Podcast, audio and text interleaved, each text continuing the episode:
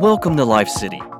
This podcast was created to celebrate what God is doing in Weatherford, Texas. Our vision is to reach the hungry, the hurting, and the hopeless.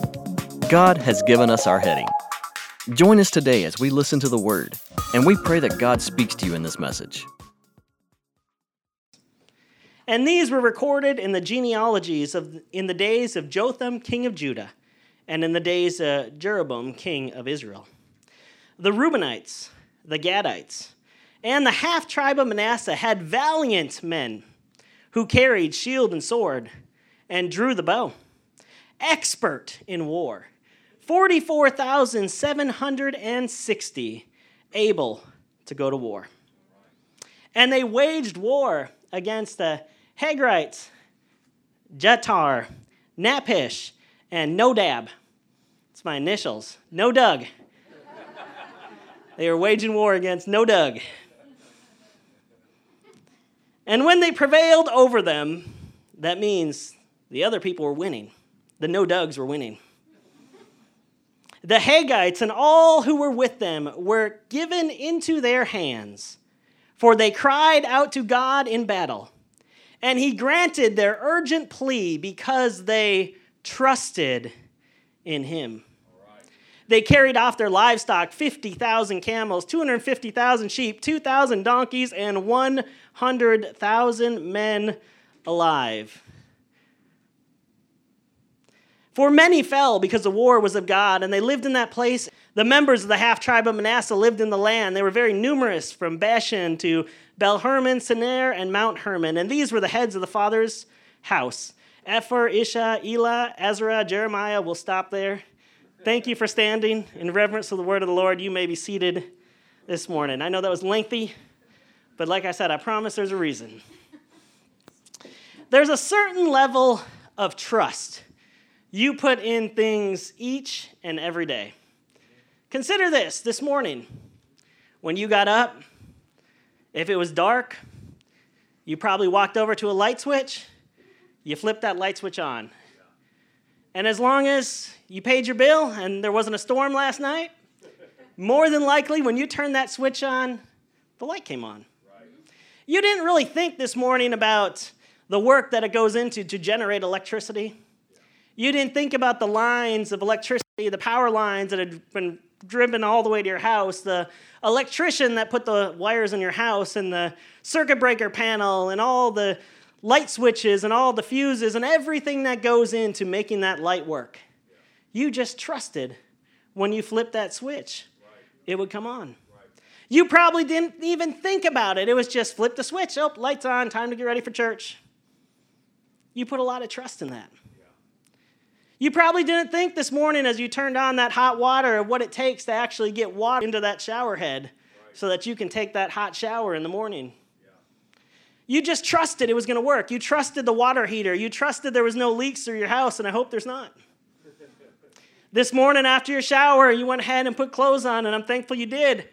and when you did, you went ahead and trusted the manufacturers of those clothes that those clothes were going to survive today's 127 billion degree heat. You trusted clothes wouldn't disintegrate when you step out of the building after church.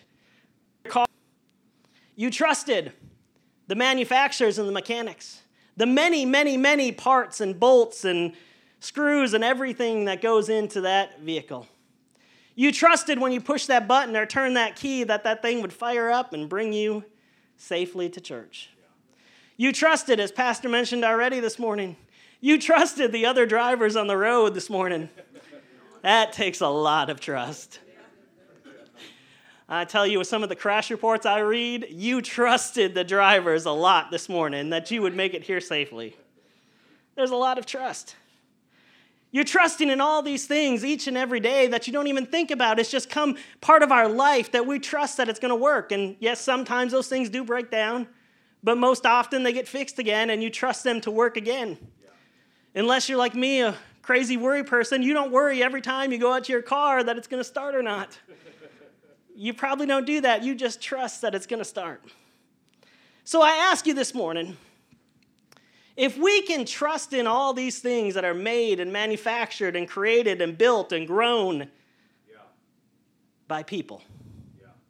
How much more should we be able to put our trust in the Lord? In the text I read, skipping to the very end of verse 20, it says, He granted their urgent plea because they trusted in Him. He granted their urgent plea because they trusted in Him. A man by the name of Ben wrote this story. He said, In the winter of 1988, three friends and I climbed Mount Lyell, the highest peak in Yosemite National Park. Two of us were experienced mountain climbers, two were not. I was not. He said our base camp was 2,000 feet from the peak. So on the climb to the or the day of the climb to the peak, we were to climb all the way to the peak and back down on that same day. As the hours passed, the two mountaineers with experience began to get a lot further ahead of me and my companion, and so I decided to find a shortcut. I never thought for a second as to why the experienced climbers in front of me didn't decide to try to get to this outcropping across the glacier, but I decided I was going to try to do it. Much to my dismay, 30 minutes later, I found myself stuck. Looking down several hundred feet, a sheer slope of ice pitched at a 45 degree angle, 10 feet from the safety of the rock, one slip, and I wouldn't make it. I was stuck. I was scared, Ben wrote. He said it took an hour for my experienced climbing friends to find me. Standing on the rock that I wanted to get to, my experienced friend reached over with his axe and chipped out two small holes. He says, Ben, this is what I want you to do. I want you to reach out with your first foot and put it in that first hole. And then immediately reach out with the second foot and put it in the second hole and I'll reach out with my hand and pull you to safety. To me, Ben wrote, that sounded like a fabulous, easy, simple idea. Two steps and I'm safe. But then my experienced friend, Ben said, told me some advice I didn't like. He said, But if anything, Ben, when you do it, do not lean towards the mountain. He said, If you lean towards the mountain, it's much less or much more likely that your feet will fly out from underneath you and you will start sliding down the mountain, down the glacier to the valley below. He said, If anything, lean away from the mountain when you step. Ben said, I don't like precipices. And when I'm on the edge of a cliff, my instinct says, hug the mountain. Many of you, it sounds like you agree with that. But his friend is saying to do the exact opposite. He thought, is there any reason why I can't trust my experienced climber friend? I looked at him real hard. I thought about it, and then I followed his instructions.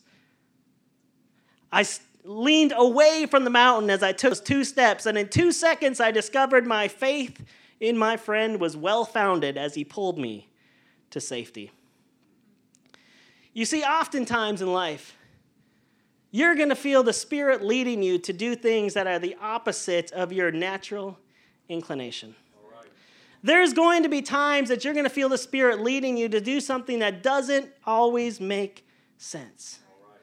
But this morning, I've come here to tell you that you have a God you can trust in. You have a God that you you not going to leave you hanging. He's not going to leave you in a place where you're going to fall. He's going to be able to be there with you the whole way. He's going to stand with you and you can trust in him this morning. He's not going to let you down. He's not going to fail you. He's not going to lead you astray. You can trust in him this morning. I believe there's a problem in our lives with a lack of trust we try to take matters into our own hands and do everything ourselves. Maybe it's just me. But I tend to try to do things on my own. I tend to try to figure it out on my own. A problem comes and I tend to try to figure out the solution by myself, forgetting the fact that I have someone I can count on.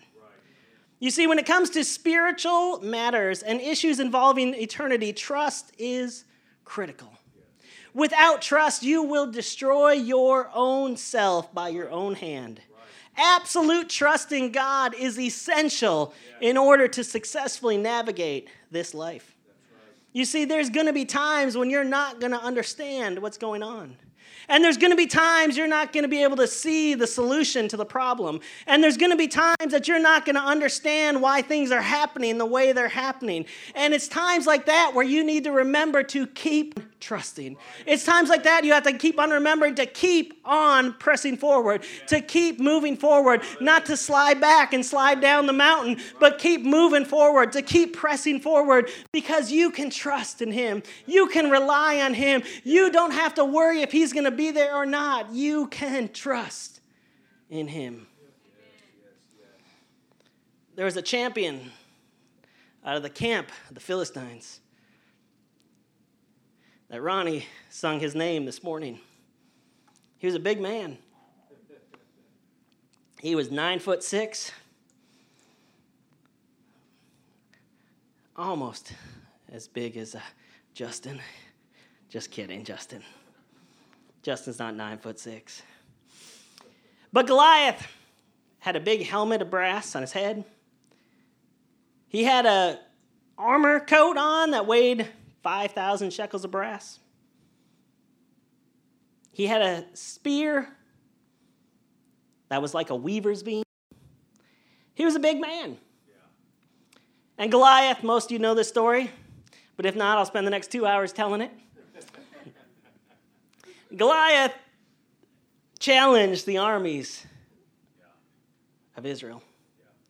And so Goliath would go out to the field and say, Hey, Choose you someone to come fight me. And if they win, we'll serve you. And if I win, you'll serve me. And everybody looked at this nine foot six tall guy. Remember, nine six, that's my birthday. I'm gonna keep saying it to get ingrained. So everyone kept looking at this nine foot six giant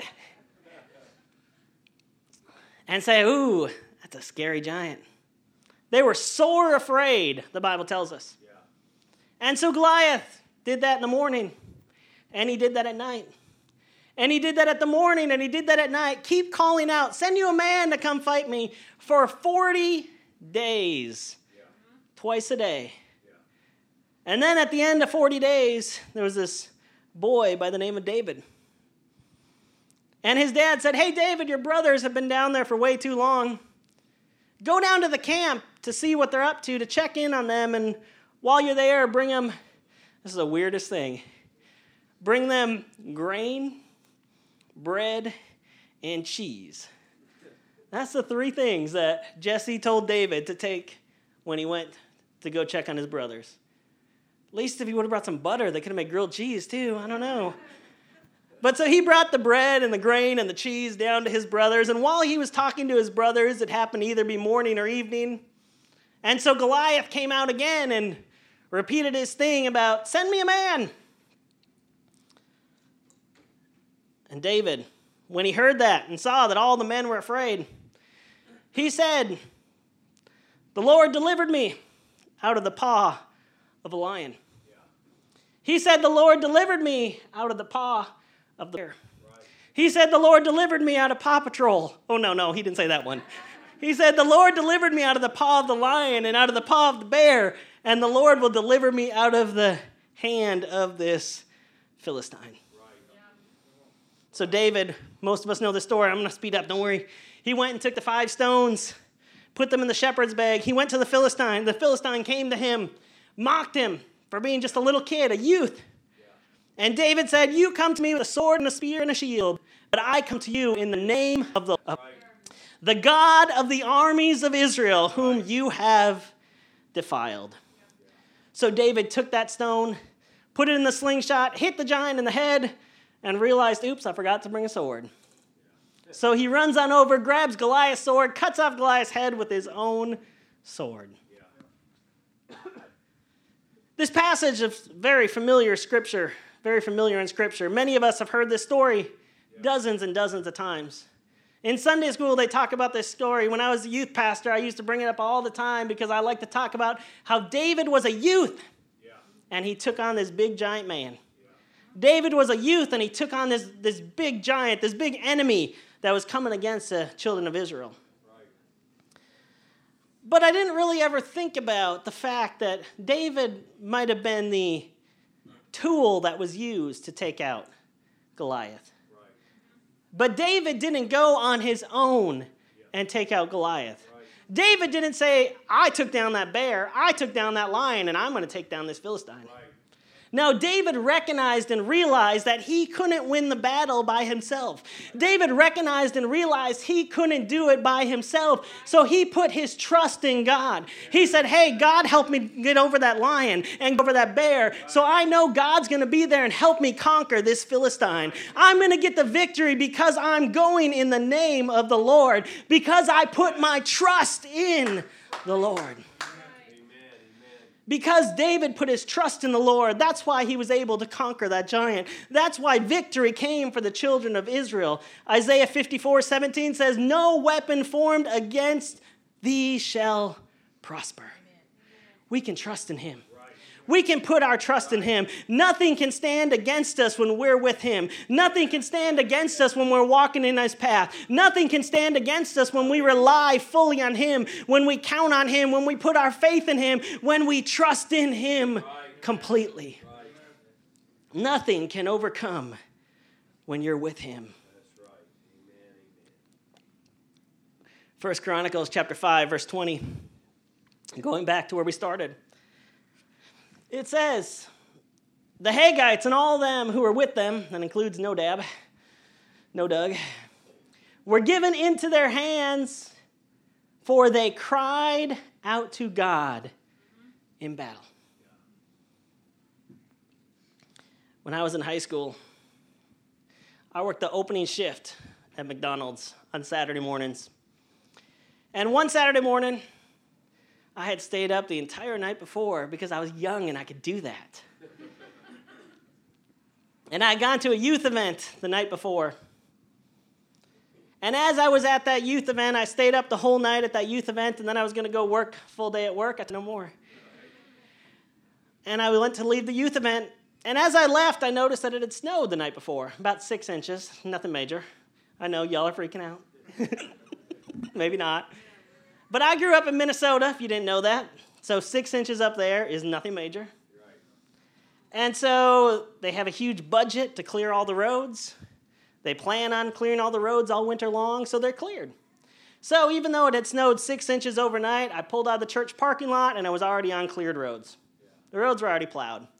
So I was driving down the road, I get on the highway. Driving down the highway, I wasn't driving 90 down the highway, but I wasn't driving 10 either because the roads were already cleared. And I was going along through construction. Same everywhere you go, it's always construction. I love it, keeps me employed. and I was driving along, and there was a car on the left of me. There was a two lane highway. Car on the left of me, nice concrete rail down the side there. Looks like it was put up well. Actually, I have no idea if it was. I wouldn't have known if it was or not at that point. But I was driving along, and the roads were clear, and there was no lighting because it was a construction zone on the highway, and I noticed right in front of me, it looked like maybe there had been a car that had been parked there that the plows had gone around. Thankfully, the car was not there at this point. But by the time I saw it, I couldn't stop in time. I couldn't get over because there was a car next to me. I couldn't go the way unless I wanted to hit a wall, and nobody wants to hit a wall. Well, I hope not. And so I did the only thing I could do. I took my hands off the wheel and closed my eyes.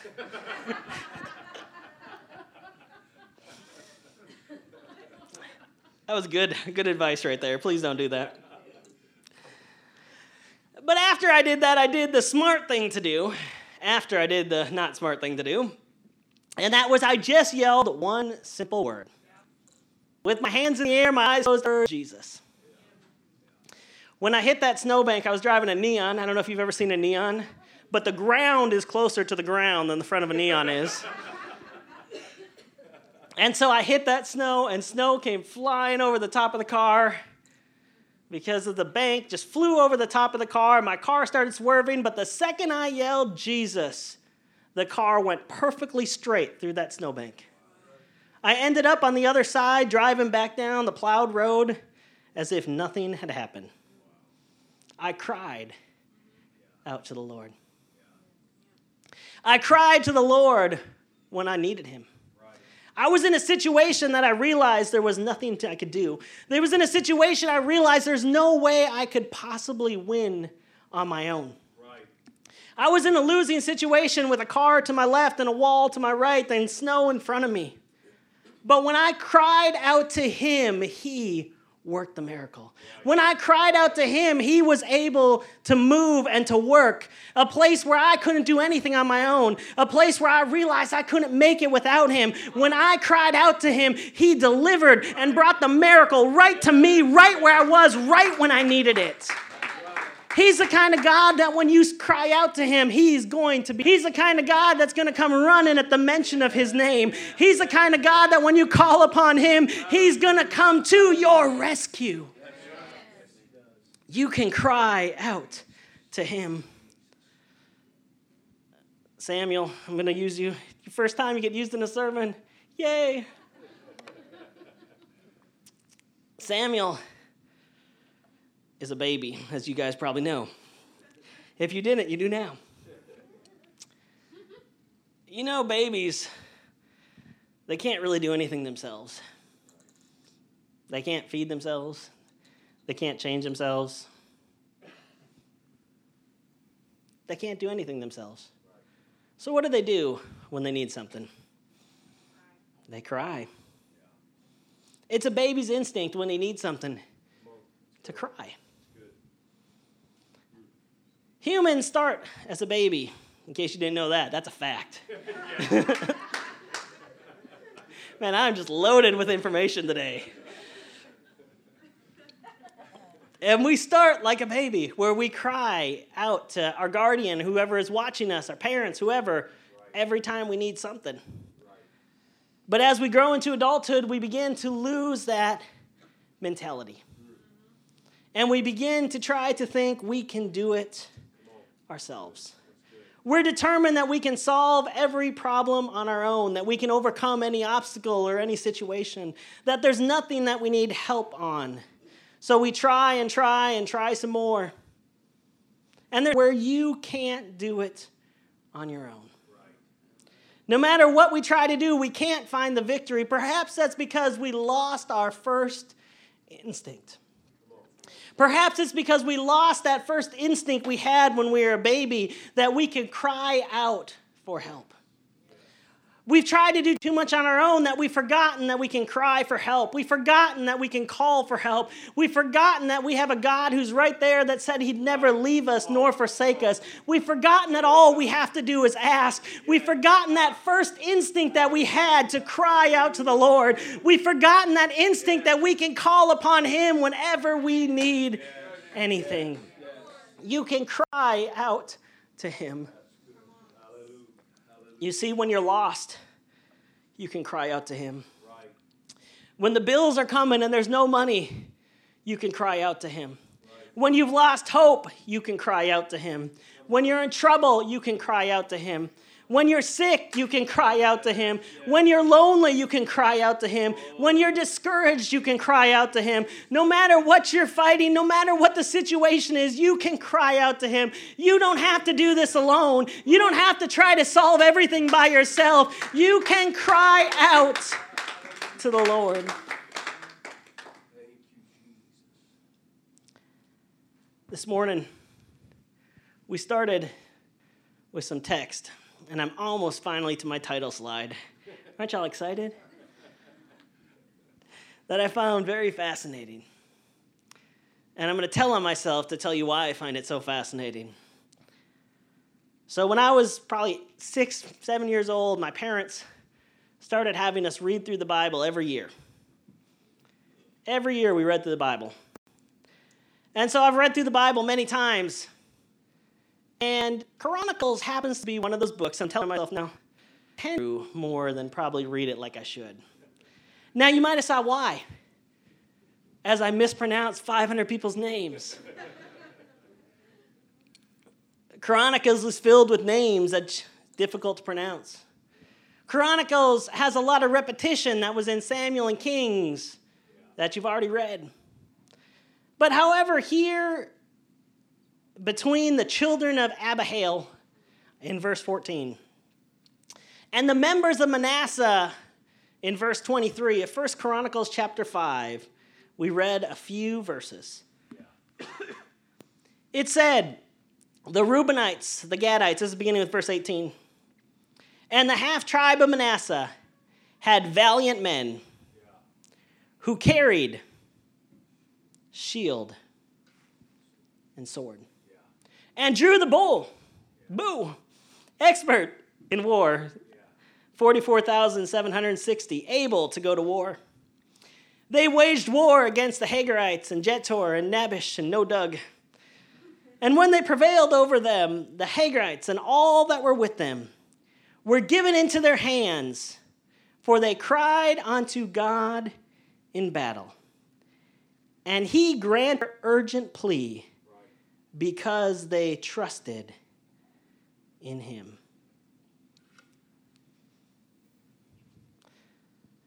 Consider for a second, nestled here between two different genealogies, just a few verses nestled here in Second Chronicles chapter 5. Nestled here in a place that I might normally skim over more than I should read, we find out about an army. We find out about an army of 44,760 men. It's a big army. Scripture tells us these men were valiant. Scripture tells us that these men were able to bear shield and sword. Scripture tells us these men could shoot with a bow and an arrow. Scripture tells us they were experts in war. That sounds like an awesome army. That sounds like the kind of army I'd want to be part of. Except then the army would be 44,761, 444, or 4,000, whatever.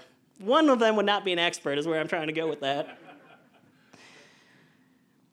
All 44,760 could all use a shield, all use a bow, all use a sword, all were experts in war.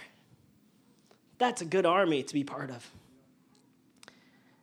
This morning, though, verse 20 tells us something very important.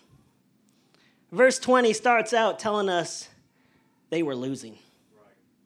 44,760 men, all experts in war, were losing the battle.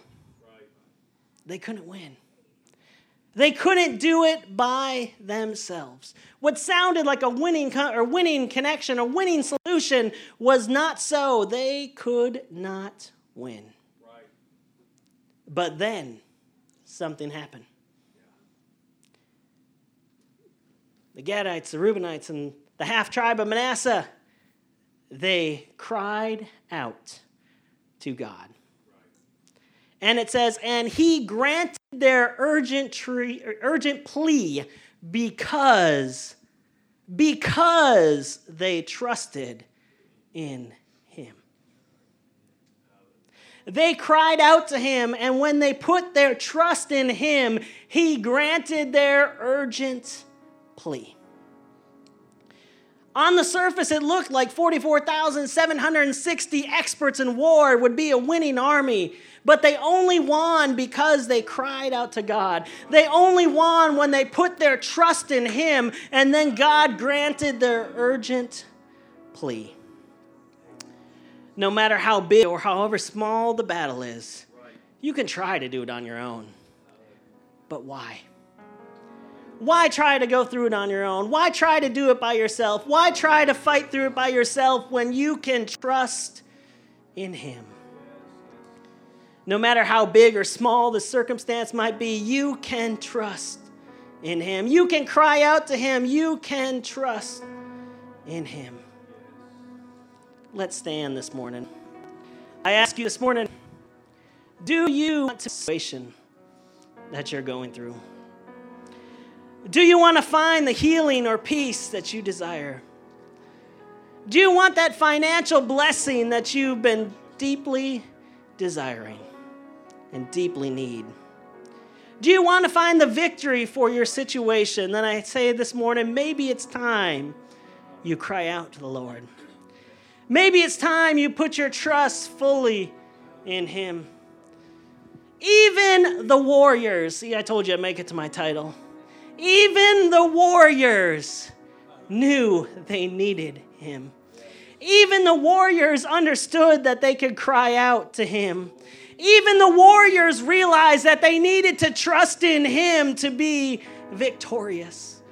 Even the warriors recognized they couldn't do it on their own.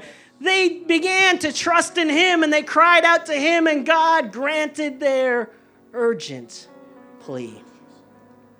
So this morning, I ask you, what situation is it that you're dealing with? What circumstance is it that you're trying to get through?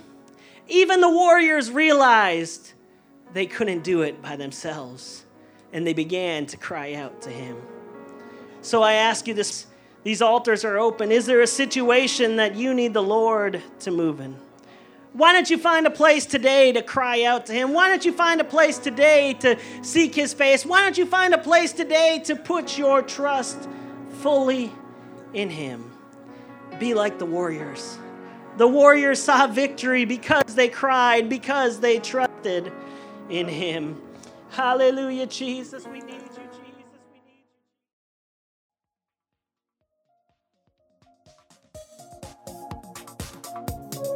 Thank you so much for being with us today. We hope you were blessed in some way by the message. To learn more about us, check out www.mylifecitychurch.org or you can contact us at info at mylifecitychurch.org. Thank you once again for joining us, and we hope you have a great week.